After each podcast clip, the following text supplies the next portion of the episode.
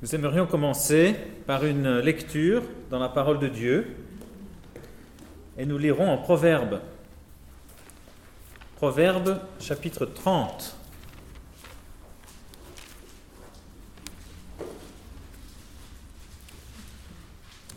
Proverbe chapitre 30. Nous lirons le verset 4. Proverbe 30, verset 4. Qui est monté dans les cieux et qui en est descendu? Qui a rassemblé le vent dans le creux de ses mains? Qui a serré les eaux dans un manteau? Qui a établi toutes les bornes de la terre? Quel est son nom? Et quel est le nom de son fils, si tu le sais? Un autre passage, nous lirons dans Ésaïe chapitre 9.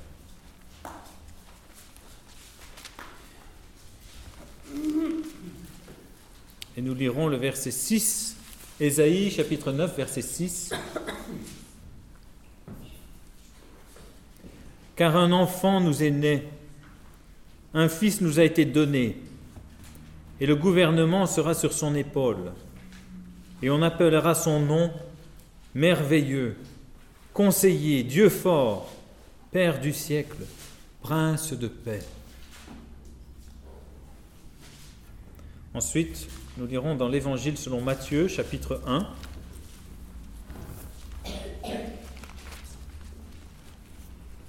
Matthieu, premier chapitre.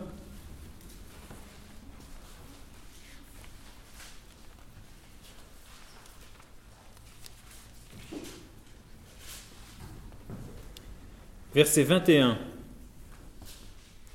Et elle, Marie, enfantera un fils, et tu appelleras son nom Jésus, car c'est lui qui sauvera son peuple de leurs péchés.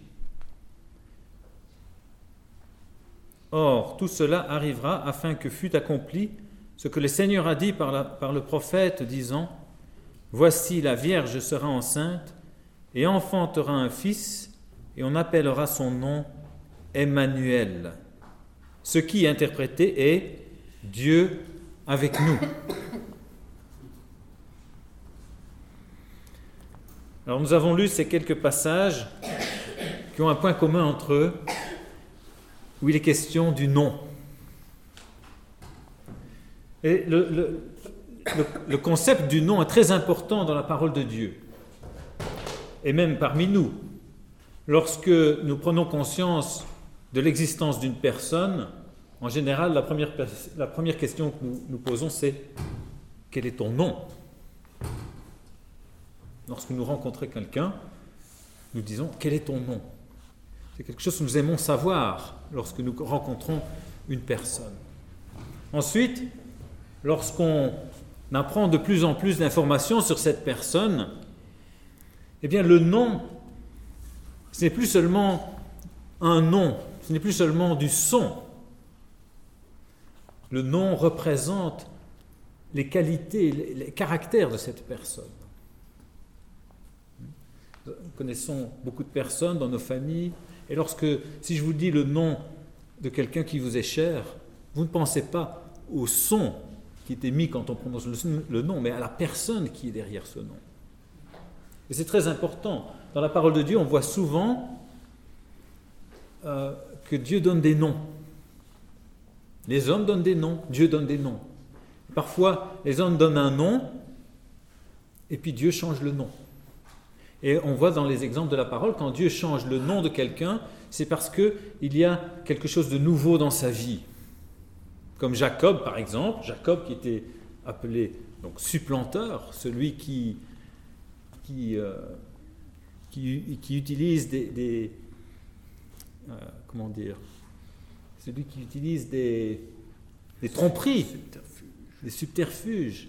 Après, après sa rencontre avec l'homme, avec sa lutte avec cet homme, il sera appelé Israël, prince de Dieu, parce qu'il voulait être béni. Tu ne partiras pas tant que je ne suis pas béni. Alors son nom deviendra Israël. Pierre, au départ, elle s'appelait Simon, Le Seigneur, après sa rencontre avec le Seigneur, il dit, tu t'appelleras Pierre. Et c'est très important. Il y a les, noms des personnes. On ne va pas s'étendre sur les noms des lieux aussi. Souvent, quand euh, quelqu'un, euh, les, hommes de la Bible ont des expériences fortes avec Dieu ou des rencontres avec Dieu, ils changent le nom du lieu ou ils donnent un nom à ce lieu alors qu'il n'y en avait pas. Donc le nom, tout ça pour dire que le nom a véritablement un caractère profond. C'est-à-dire qu'il représente la personne qui se trouve derrière. Quand on pense au nom du Seigneur Jésus, comme on lit ici dans l'évangile de Matthieu, on a lu que tu appelleras son nom Jésus. Et puis, on peut se poser la question pour nous, comme enfants de Dieu, comme croyants, est-ce que lorsque nous entendons le nom du Seigneur Jésus, cela résonne d'une façon particulière dans nos cœurs et nos âmes? Est-ce que le nom du Seigneur est précieux pour nous? Et puis, dans quelle mesure on peut voir aussi que ce nom, il est précieux pour nous? Alors, c'est une question qui est bonne de se poser.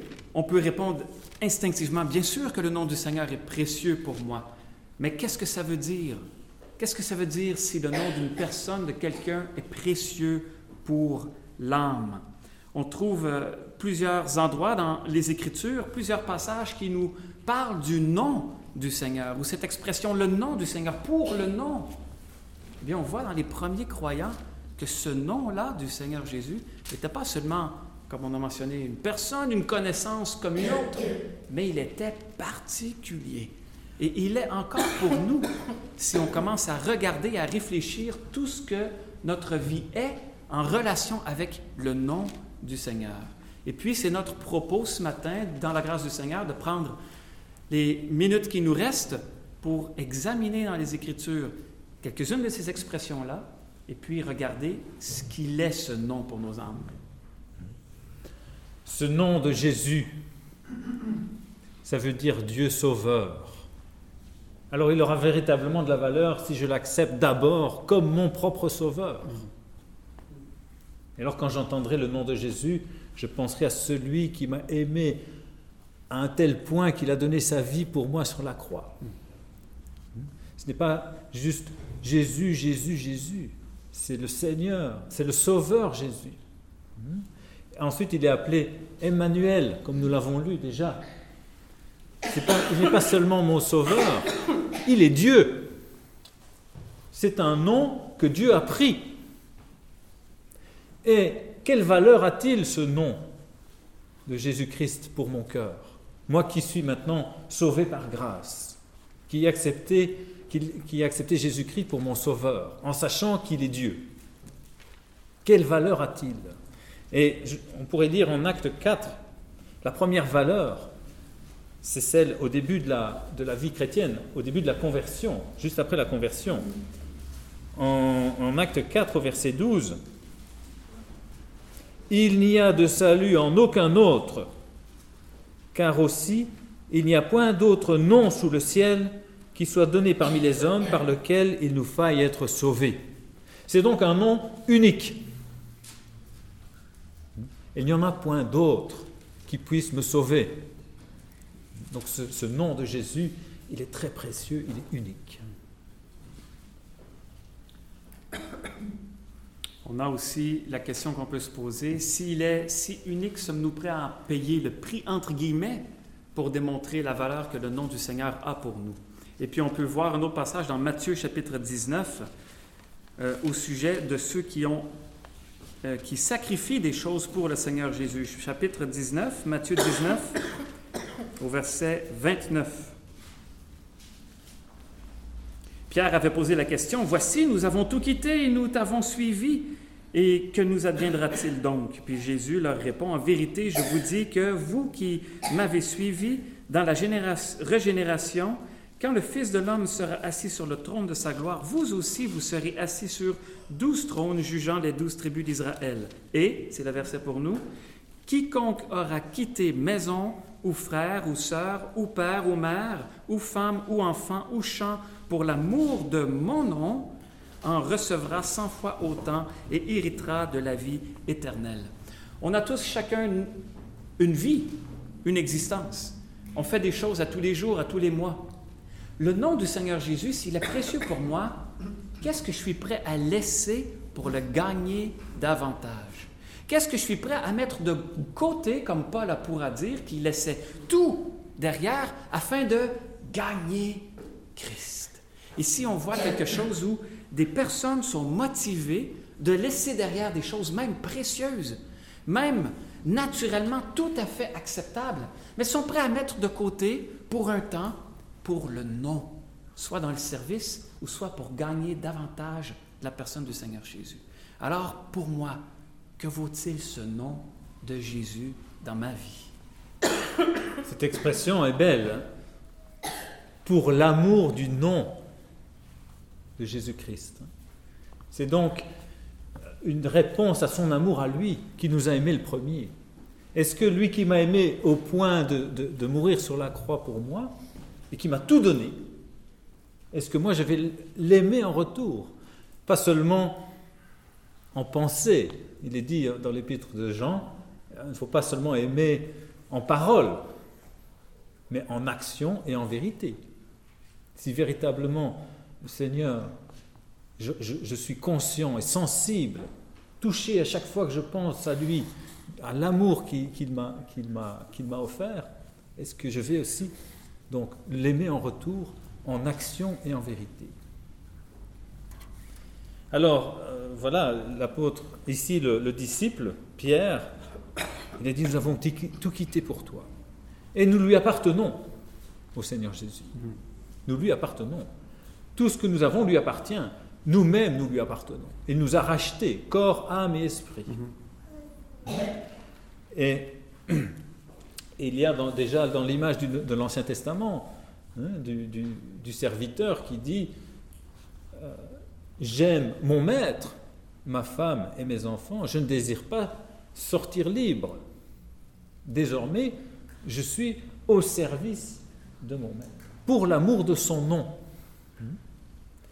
Et on voit en acte 15, un autre passage en acte 15, jusqu'où le chrétien, celui qui porte le nom de, Christ dans ce monde, sont prêts à aller pour le nom du Seigneur. En acte 15 au verset 26, il nous est parlé là d'hommes qui ont exposé leur vie pour le nom de notre Seigneur Jésus-Christ. Voilà la valeur que ces hommes donnaient au nom de Jésus-Christ. Ils étaient prêts à exposer leur vie, à les mettre en danger pour défendre la gloire du nom du Seigneur. Est-ce que, est que nous serions prêts à le faire? Le Seigneur nous a appelés à cela, hein, lorsque il a dit qu'on allait être persécuté à cause de son nom. Puis dans 2 Pierre chapitre 2 aussi, que le Seigneur est un exemple devant nous dans les souffrances qu'il a vécues. Nous aussi, on, est, on va faire face à ces souffrances-là. Mais si le nom du Seigneur est précieux, on a une énergie qui vient de l'Esprit de Dieu qui nous permet d'aller même au-delà de ça. Parfois, on a des craintes, on a des frayeurs à ouvrir notre bouche pour rendre témoignage du Seigneur Jésus. Eh bien, l'amour pour son nom fait en sorte que nos lèvres ne peuvent pas rester fermées nos bouches s'ouvrent. Elle parle de celui duquel nos cœurs sont si occupés. Et ainsi, on peut voir que ces croyants-là, dans Acte 15, leur amour pour le Seigneur Jésus était si grand qu'ils étaient prêts à souffrir pour le Seigneur Jésus-Christ, à souffrir des opprobres pour le nom. On lit dans Acte chapitre, 5. Hmm. Oui, nous allons lire chapitre 5. Mais attention, il ne faut pas croire que cet amour, il vient de nous-mêmes, de nos propres forces on a peut-être tendance à croire ça comme Pierre l'avait fait. Mhm. Si tout le monde t'abandonnerait, si tout le monde t'abandonnait, moi, moi je resterais fidèle. Le Seigneur lui dit non. J'ai prié pour toi, Pierre. Cet amour qui nous, qui nous porte en avant, qui, qui fait brûler notre cœur pour le Seigneur, c'est l'amour produit par le Saint-Esprit qui est versé dans nos cœurs. Cet esprit d'amour, c'est donc un effet du travail de Dieu dans mon propre cœur. Et nous voyons cela de façon très, très pratique en acte 5.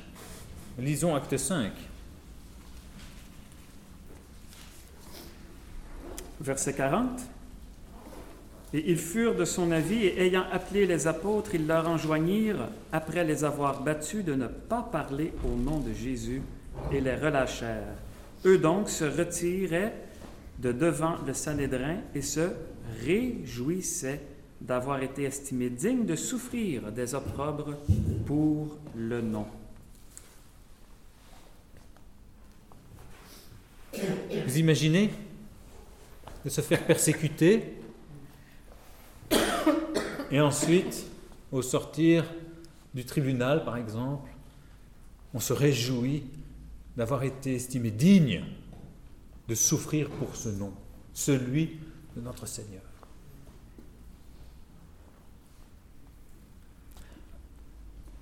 Alors, on voit là que il est possible de devoir souffrir pour le nom du Seigneur.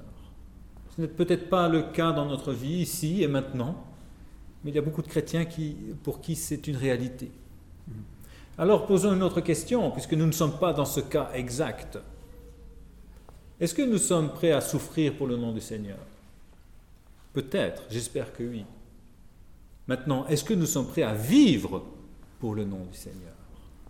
Au quotidien, même s'il n'y a pas de persécution On trouve dans Colossiens des passages qui nous rappellent cela. On peut lire entre autres Colossiens 3, 17.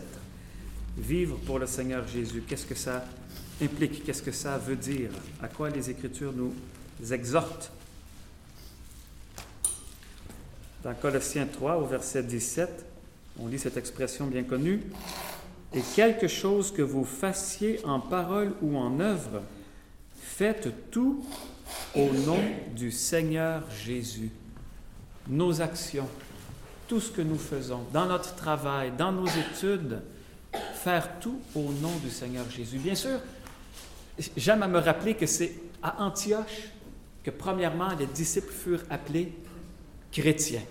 On avait reconnu dans leur comportement, dans leur façon d'être, d'agir, dans ce qu'ils disaient aussi, OK, c'est des disciples de Christ, eux.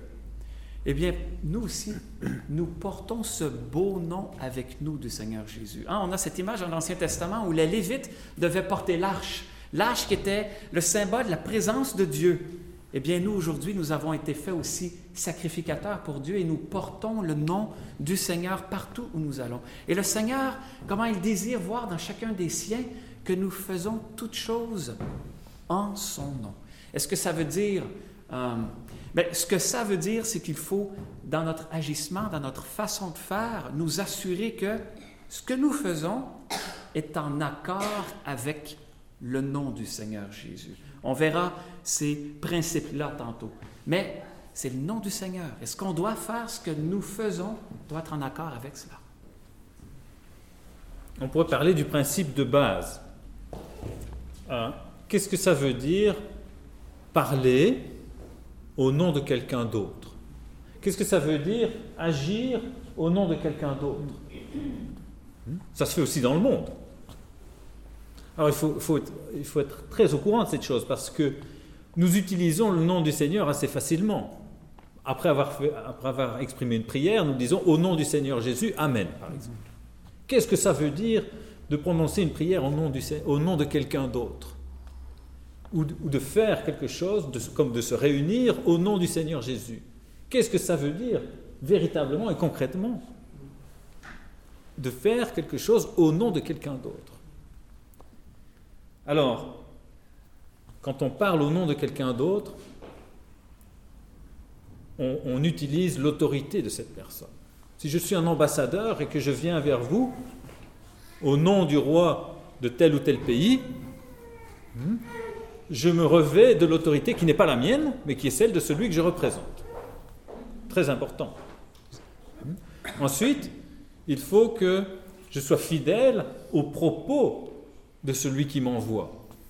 Si je suis un émissaire, je ne peux pas inventer un nouveau message qui n'est pas celui qu'on m'a demandé de transmettre. Autrement, ce n'est plus au nom de la personne qui m'envoie. Et ça doit être en accord et en conformité avec les qualités, les caractères de la personne qui m'envoie. Ça, c'est très important. Alors maintenant, appliquons ça dans notre vie et notre, façon de, de faire quand nous disons que nous faisons ou nous parlons au nom du Seigneur Jésus.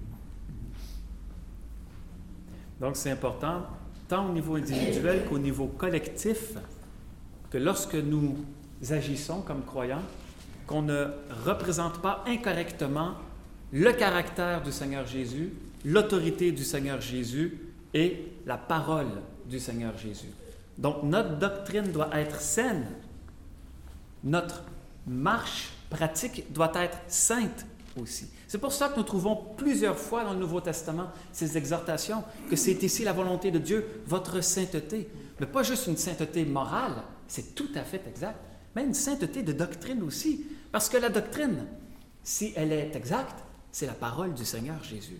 Et si on a une autre doctrine, un autre enseignement, ou si nous avons des péchés, on ne représente plus correctement la personne du Seigneur. C'est pour ça qu'aujourd'hui, même dans la chrétienté, le nom du Seigneur est souvent foulé aux pieds par le monde.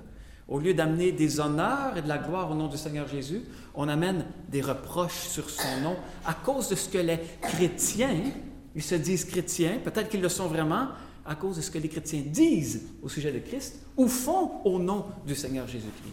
Alors on se retrouve dans une foule de confusion, une foule de problèmes, et c'est pas bon pour le nom du Seigneur Jésus. Donc, pour nous, enfants de Dieu, l'encouragement, c'est que notre marche, nos paroles et notre représentation que nous faisons du Seigneur Jésus soient toujours en accord avec ce nom si précieux. J'aimerais aussi ajouter un, un, un, aspect très pratique dans, les réunions de rassemblement, par exemple. Euh, nous prononçons des prières, les frères expriment des prières à haute voix, et puis ensuite nous disons au nom du Seigneur Jésus, Amen. Il ne faudrait pas utiliser cette formule à la légère. Ce n'est pas non plus une formule magique qui va rendre la prière sainte. Ce n'est pas le fait de le dire que euh, qui prouve que c'est une réalité. Il faut véritablement être en bonne conscience capable de le dire. C'est-à-dire qu'il faut que la prière contienne ce qui est en accord et en conformité avec la volonté du Seigneur, selon, les, selon la parole. Je ne peux pas demander n'importe quoi, selon mes propres pensées, et ensuite dire que, voilà, au nom du Seigneur Jésus, Amen. Et ce n'est pas le fait de le dire qui corrige le caractère de la prière. C'est très important. Donc, euh, chers frères, jeunes frères, Pensez bien à ça lorsque vous exprimez. Exprimez véritablement ce dont vous êtes sûr qui peut être prononcé au nom du Seigneur. Donc, on a vu ces deux aspects. On a mentionné un caractère individuel puis un caractère collectif en relation avec le nom du Seigneur Jésus. On pourrait lire quelques versets maintenant qui touchent au caractère individuel, plus précisément en détail. Qu'est-ce que ça implique? Et on n'ira pas dans toutes les Écritures. On a choisi seulement les versets qui mentionnent, entre autres, le nom du Seigneur. Parce que si on voulait, on pourrait faire une étude biblique qui va beaucoup plus en profondeur dans chacun des thèmes. Mais quelques points où le nom du Seigneur est mentionné en relation avec notre caractère comme individu. Et après, nous verrons quelques points où nous voyons l'aspect collectif en relation avec le nom du Seigneur Jésus. Donc on a premièrement 2 euh, Timothée, on pourrait lire 2 Timothée dans le chapitre 2, une première expression qui nous montre comment on doit agir comme enfant de Dieu en relation avec le nom du Seigneur. Donc 2 Timothée chapitre 2 au verset 19. C'est écrit toutefois le solide fondement de Dieu demeure, ayant ce sceau, le Seigneur connaît ceux qui sont siens et qu'il se retire de l'iniquité quiconque prononce le nom du Seigneur. Donc on a ici le premier caractère qui doit caractériser celui qui prononce le nom du Seigneur, celui qui s'associe au nom du Christ, c'est quoi? C'est la sainteté. Il doit se séparer de l'iniquité. Le mot ici en français, iniquité, est un petit peu complexe. Il a deux sens dans le Nouveau Testament, mais le sens qui est ici, c'est tout ce qui est injuste, tout ce qui n'est pas vrai, tout ce qui n'est pas exact. L'inverse, on le trouve au verset 22 où c'est écrit poursuit la justice. Donc on doit se séparer de l'injustice et on doit poursuivre la justice. Si comme enfant de Dieu, je veux avoir un bon témoignage. Si le nom du Seigneur Jésus est précieux pour moi, je veux me séparer de ce qui est injuste aux yeux de Dieu pour m'associer au Seigneur Jésus. Oui, le, terme iniquité, ça veut dire euh, la non-conformité à la parole de Dieu ou à la pensée de Dieu. Mhm. Donc vous voyez par exemple, ça c'est conforme, ça c'est pas conforme. Si ça c'est pas conforme, c'est iniquité. Vous comprenez? C'est pas c'est quelque chose de très pratique. Et je ne peux pas lier au nom du Seigneur, au nom du Seigneur quelque chose qui est qui n'est pas conforme à la parole, quelque chose qui n'est pas juste. Je ne peux pas me permettre cela. On trouve aussi une autre expression dans le verset 22 où c'est écrit Mais fuis les convoitises de la jeunesse et poursuis la justice, la foi, l'amour, la paix avec ceux qui invoquent le Seigneur d'un cœur pur. Donc, il faut avoir ces caractères positifs. On en trouve quatre ici. On trouve euh, euh, la, euh, excusez-moi, je vais au début, la justice, la foi, l'amour, la paix. Quatre caractères quatre choses que nous devons poursuivre, avec les autres aussi qui invoquent le nom du Seigneur, avec un cœur pur. On n'ira pas dans le détail du verset, mais le cœur pur, c'est un cœur qui désire faire ce que le Seigneur demande. C'est qu'il n'y a pas un autre intérêt, il n'a pas un autre plan caché. Il désire simplement faire, Seigneur, tu le demandes, tu le dis, je le fais. C'est ça avoir un cœur simple, un cœur pur devant Dieu. Donc, c'est une autre chose qui doit nous caractériser individuellement comme croyants en relation avec le nom du Seigneur Jésus. Et là, ça nous amène à un aspect collectif, puisque nous sommes euh, encouragés à poursuivre ces choses avec ceux qui invoquent aussi le nom du Seigneur d'un cœur pur. Il n'est pas dit, attention, il n'est pas dit avec ceux qui invoquent le nom du Seigneur de manière parfaite et sans reproche et sans, et sans défaut. Il dit avec ceux qui sont sincères. Voilà. Alors des choses à corriger, il y en aura toujours, il y en aura toujours parce que nous restons des hommes, mais il faut qu'il y ait la sincérité dans le cœur, de maintenir ce qui est juste et ce qui est saint et ce qui convient à ceux qui portent le nom de Jésus-Christ. Et le nom du Seigneur, le Seigneur, c'est le nom qui est donné à Jésus-Christ dans son aspect d'autorité.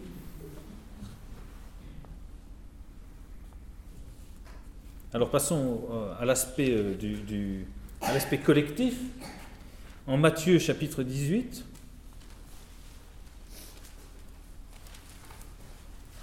on trouve là un verset dans un contexte donné.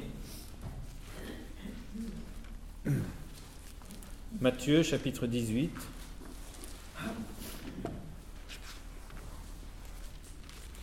Nous lirons le verset 20. Matthieu 18, 20.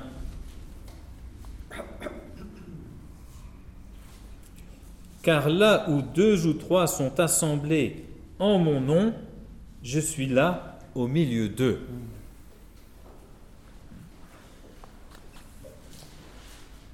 On reviendra au contexte dans, quelques instants. Nous allons lire un autre passage dans la première aux Corinthiens, au premier chapitre, dans l'introduction de l'épître. «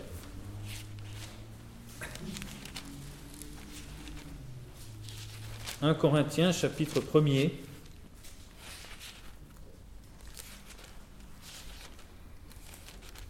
Et nous lirons le verset 2.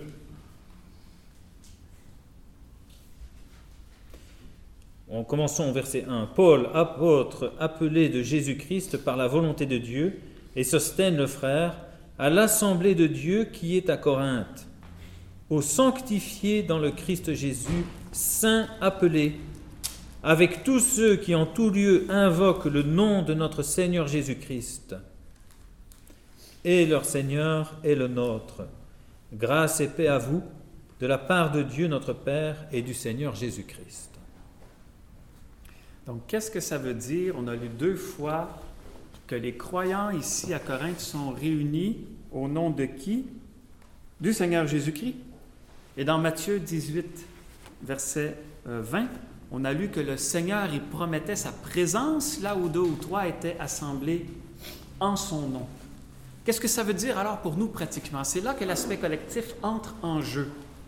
C'est que si d'un point de vue individuel, on doit faire attention à notre marche en relation avec le nom du Seigneur Jésus parce qu'on porte son nom, eh bien aussi collectivement, notre façon de faire ensemble lorsque nous nous réunissons au nom du Seigneur Jésus doit être en accord avec sa personne à lui.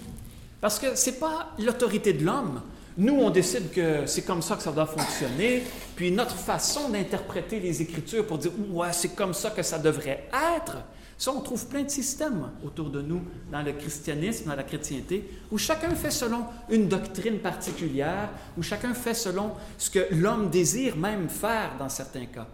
Mais si on se réunit au nom du Seigneur, c'est qu'on désire que le Seigneur, il est lui la place centrale au milieu de nous et que nous nous assemblions autour de sa personne et que si lui, il nous instruit pour faire quelque chose, et que nous avons quelque autorité à le faire, c'est parce que c'est en son nom à lui. Donc on écoute ce que le Seigneur nous dit et nous le faisons de cœur. Nous nous soumettons à lui. Si nous désirons que réaliser pratiquement la présence du Seigneur et que nous nous réunissions en son nom, non seulement parce que nous le disons, ça doit aussi être pratique, démontré dans notre façon de nous réunir. Est-ce conforme à sa pensée? Est-ce conforme à sa parole? Il ne faudrait surtout pas oublier la réalité de la présence du Seigneur. Ce n'est pas parce que nous ne le voyons pas avec nos yeux de la chair qu'il n'est pas là. Il l'a promis, donc il est là. Je pense que si nous le voyons physiquement, nous, nous comprendrions mieux cette réalité. Mais cette réalité n'est pas moindre. Et je pense que si véritablement nous avions toujours conscience que quand nous nous réunissons au nom du Seigneur, il est là, ça changerait notre façon de fonctionner. Nous serions plus soigneux, nous serions plus attentifs à, notre façon de faire et de parler. C'est très important. N'oublions pas que lorsque nous nous exprimons, que lorsque nous nous réunissons, nous le faisons dans la présence même du Seigneur Jésus de cette personne qui est au-dessus de tous, qui a toute autorité, à qui toute autorité a été donnée. Donc ça, a véritablement un impact et des conséquences sur notre façon de faire. Et si nous nous réunissons en son nom, c'est-à-dire selon l'autorité de sa parole, eh bien, nous ne nous réunissons pas au nom d'une partie de la doctrine, nous ne nous réunissons pas au nom d'un groupe d'amis ou d'affinités entre certaines personnes ou au nom des habitudes. On pourrait imaginer beaucoup de choses. C'est au nom d'une personne, hein, celle qui a la place centrale et la plus élevée. Il n'y a pas de première place dans le rassemblement, elle est déjà occupée. C'est le Seigneur Jésus lui-même. Et puis on a parlé du contexte du passage de Matthieu 18, 20. On sait très bien que le contexte est un contexte de correction, de ce qu'on appelle autrement discipline. Vous savez, la discipline dans l'Assemblée, c'est jamais un acte punitif. Ça ne doit jamais être un acte punitif. C'est un acte correctif. Quelqu'un fait quelque chose de mal, et puis c'est, l'expression que j'avais prise, c'est de la compassion. C'est de la bienveillance. C'est de la bienveillance envers la personne, de corriger ce problème, ce péché dans sa vie, pour qu'elle puisse grandir et porter du fruit à la gloire du Seigneur Jésus. Et c'est aussi nécessaire pour ne pas que collectivement nous soyons associés à quelque chose qui serait mal. Donc il y a ce contexte de discipline. Et le Seigneur a dit que ce qui est lié dans les cieux est lié sur terre. Est-ce que c'est nous, comme hommes, qui avons l'autorité de faire quelque chose? En tant qu'homme, on n'a aucune autorité. Et c'est là ici que le nom du Seigneur devient important. Si on fait quelque chose au nom du Seigneur, c'est parce que le Seigneur lui-même l'aurait fait s'il avait été là, et parce qu'il nous a dit de le faire. Si le Seigneur dit de faire quelque chose, c'est lui l'autorité. Nous ne faisons que nous soumettre à ce qu'il a demandé. Donc nous, comme hommes, Nous n'avons pas d'autorité en tant que telle. L'autorité, c'est la parole de Dieu. C'est pour ça que nous devons nous soumettre à ce que le Seigneur nous demande. Donc, ce qu'il y a avec ça, c'est que on ne peut pas ignorer le mal, l'iniquité dans l'Assemblée. Tout comme dans nos vies collectives, euh, individuelles, on ne peut pas fermer les yeux sur le péché. Il faut qu'il soit jugé. Eh bien, collectivement, c'est la même chose. Parce que le nom du Seigneur Jésus, il est là. Parce que son nom est précieux pour nos cœurs. Parce que nous désirons aussi faire ce qui est agréable devant lui. Il faut qu'il y ait la séparation du mal. Et c'était le contexte de 2 Timothée, chapitre 2, verset 19 22 qu'on a lu. C'est qu'il faut se séparer de l'iniquité, mais ensuite il faut poursuivre ces choses qui sont bonnes avec d'autres. C'est une parenthèse. La parole de Dieu ne connaît pas de chrétien seul, de chrétien qui demeure seul chez lui. Mais partout dans la parole, nous voyons des enfants de Dieu qui s'assemblent ensemble, qui s'édifient, qui s'exhortent, qui s'encouragent et où l'exercice des dons est pour le bien commun. D'ailleurs, on trouve dans la parole cette expression, le nom qui rassemble. Mm.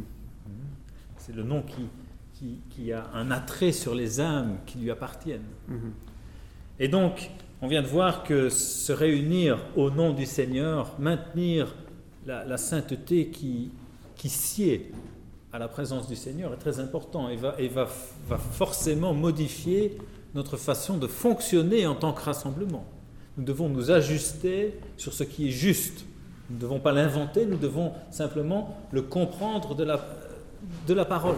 Et si nous ne comprenons pas bien, mettons-nous à genoux, demandons et le Seigneur nous éclairera ensemble pour nous montrer ce qui convient véritablement à son nom. Mais il faut être honnête parce qu'il faut accepter ce qu'il nous dit et le mettre en pratique de manière inconditionnelle. Et on voit, mais attention, on peut lire des cas pratiques dans l'Apocalypse aux, lettres qui sont adressées aux églises, aux assemblées qu'on trouve dans Apocalypse 2 et 3. Des cas pratiques qui nous mettent en garde ou qui nous encouragent. Et on trouve là, par exemple, en Apocalypse 2, au verset 3 et 4, c'est donc euh, au chapitre 2, au début, c'est à l'ange de l'assemblée qui est à Éphèse. D'accord? Éphèse est une assemblée, quand on lit l'épître aux Éphèses, c'est une assemblée qui a reçu un enseignement très élevé, très élevé où il est parlé des, bénédictions spirituelles en Christ. Eh bien là, il est dit au verset 3, euh, verset 2, hein, je, connais, tes œuvres et ton travail et ta patience, que tu n'as pas, que tu ne peux supporter les méchants, et tu as éprouvé ceux qui se disent apôtres et ne le sont pas, et tu les as trouvés menteurs et tu, as et tu as patience, et tu as supporté des afflictions pour mon nom. Et tu n'étais pas lassé, mais j'ai contre toi que tu as abandonné ton premier amour. On peut, en lisant ça, comprendre qu'il est possible de maintenir la sainteté liée au nom en ayant perdu l'amour pour le nom du Seigneur. Et ça, c'est un reproche que le Seigneur fait personnellement. Ce n'est pas normal. On ne peut pas favoriser la sainteté par rapport à l'amour pour le Seigneur. La sainteté est une, quelque chose qui coule de source lorsque nous aimons le Seigneur. Le Seigneur avait dit, si vous m'aimez, vous garderez mes commandements. On trouve un deuxième aussi avertissement ou encouragement avec euh, l'Église qui est euh, à Pergame au verset 13, où on lit Je sais où tu habites, là où est le trône de Satan, et tu tiens ferme mon nom, et tu n'as pas renié ma foi, même dans les jours dans lesquels Antipas était mon fidèle témoin, qui a été mis à mort parmi vous, là où Satan habite. Là, on trouve des croyants qui sont sous le feu de la persécution, qui sont aussi dans un milieu qui est totalement opposé au Seigneur Jésus, là où le trône de Satan est, et néanmoins, ils tiennent ferme le nom du Seigneur. Et quelle belle chose et quelle chose précieuse pour le Seigneur Jésus encore aujourd'hui, où on vit dans un monde, une société, où toutes sortes de souillures, où toutes sortes de choses s'opposent au nom, à la personne du Seigneur Jésus, lorsqu'il voit ses enfants, les siens, garder son nom. Ne pas avoir honte, le garder précieusement et marcher comme des lumières dans ce monde de ténèbres. On peut relever une troisième expression liée au nom du Seigneur au chapitre 3, au verset 8. Chapitre Apocalypse 3, verset 8. Encore un autre aspect. Et là, il s'agit de l'assemblée qui est à Philadelphie. Et Philadelphie, ce mot, ce mot signifie amour entre frères. Amour entre frères. Eh bien, je peux vous dire qu'il n'est pas capable d'aimer son frère si on n'aime pas le Seigneur d'abord. Si on aime le Seigneur, on aimera son frère. C'est une conséquence pratique. Et donc le fait qu'ici il soit parlé de Philadelphie, de ceux qui s'aiment entre frères, entre frères et sœurs, ça prouve qu'ils ont de l'amour premièrement pour le Seigneur. Hmm. Et, et qu'est-il dit là à Philadelphie? Au verset 8, il est dit, Je connais tes œuvres. Voici j'ai mis devant toi une porte ouverte que personne ne peut fermer, car tu as peu de force, et tu as gardé ma parole et tu n'as pas renié mon nom. Voyez? Peu de force. Notre faiblesse n'est jamais un obstacle dans la croissance spirituelle. Jamais. Notre orgueil, toujours. La faiblesse n'est pas un obstacle. La faiblesse nous pousse à nous tourner vers le Seigneur. Et alors, qu'est-ce qui se passe? Malgré notre faiblesse, il est donc possible de garder sa parole. Et en gardant sa parole, on ne renie pas son nom. C'est ce que nous comprenons dans ce passage. C'est ce que le Seigneur avait exprimé dans Jean 14. Hein? Celui qui m'aime garde mes commandements. Il l'exprime clairement. Euh, ce nom du Seigneur Jésus, on l'a mentionné aussi, il est saint, le nom du Seigneur Jésus. On trouve cette expression dans Acte 4.30 où c'est écrit dans la prière que les chrétiens adressent à ce, moment, le nom de ton saint serviteur Jésus. Est-ce qu'il est saint pour nous, ce nom? Est-ce qu'il est mis à part, pour ainsi dire, dans nos vies? Précieux, le nom du Seigneur Jésus. Alors, c'est la question qu'on s'est posée au début et on s'est demandé, est-ce qu'on est prêt à vivre pour le nom du Seigneur? Est-ce qu'on est prêt à vivre pour lui? Des fois, on est prêt à mourir. Ah, je suis prêt à mourir. Puis mourir pour quelqu'un, à la limite, on pourrait dire entre guillemets, c'est facile après que tes c'est fini. Mais vivre au jour le jour, dans la réalité du quotidien, est-ce qu'on est prêt à le faire? Sommes-nous prêts à vivre pour le Seigneur? Et cela, on l'a vu, tant au niveau individuel qu'au niveau collectif, implique deux choses. D'une part, se séparer de ce qui est contraire au nom du Seigneur Jésus, à sa personne. Faut s'en tenir loin, parce que c'est ce nom précieux que nous traînons, que nous amenons avec nous jour après jour. Mais non seulement se séparer, se séparer, c'est nécessaire. Mais ensuite, poursuivre, chercher à faire les choses qui lui sont agréables en son nom. Tout faire pour lui. Que lui soit l'objet de nos cœurs devant nos yeux pour exalter sa personne, tant dans nos vies individuelles que lorsque nous nous réunissons ensemble au nom du Seigneur Jésus. Donc, faire ce qui est positivement ce que le Seigneur désire dans nos vies. Le Seigneur nous invite à cela. Soyons encouragés jour après jour, à marcher pour le nom du Seigneur Jésus.